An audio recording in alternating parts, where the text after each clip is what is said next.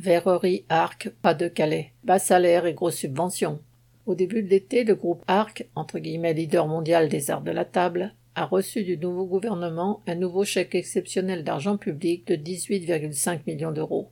Il porte à plus de 200 millions d'euros les aides exceptionnelles versées par l'État à l'entreprise sur ces seules trois dernières années.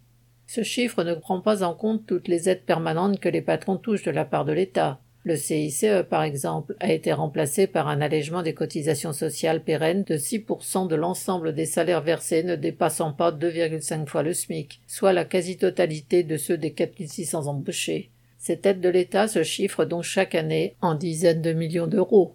Patrons et politiciens locaux et nationaux justifient cet afflux permanent d'argent public en affirmant qu'il faut aider l'entreprise à sortir d'une mauvaise passe et à investir. Mais les effectifs d'embauchés ont fondu ces dernières années, en faisant appel à toujours plus de salariés précaires, CDD et intérimaires, près d'un millier actuellement, alors que la production, elle, s'est maintenue.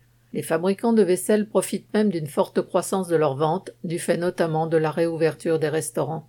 Les investissements, eux, n'existent que dans les discours, car les travailleurs sont confrontés à des conditions aggravées.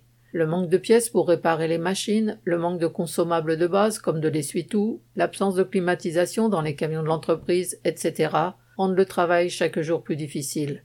Ce manque d'investissement touche y compris de grosses infrastructures, comme ce transformateur électrique qui a pris feu lors du dernier épisode de canicule.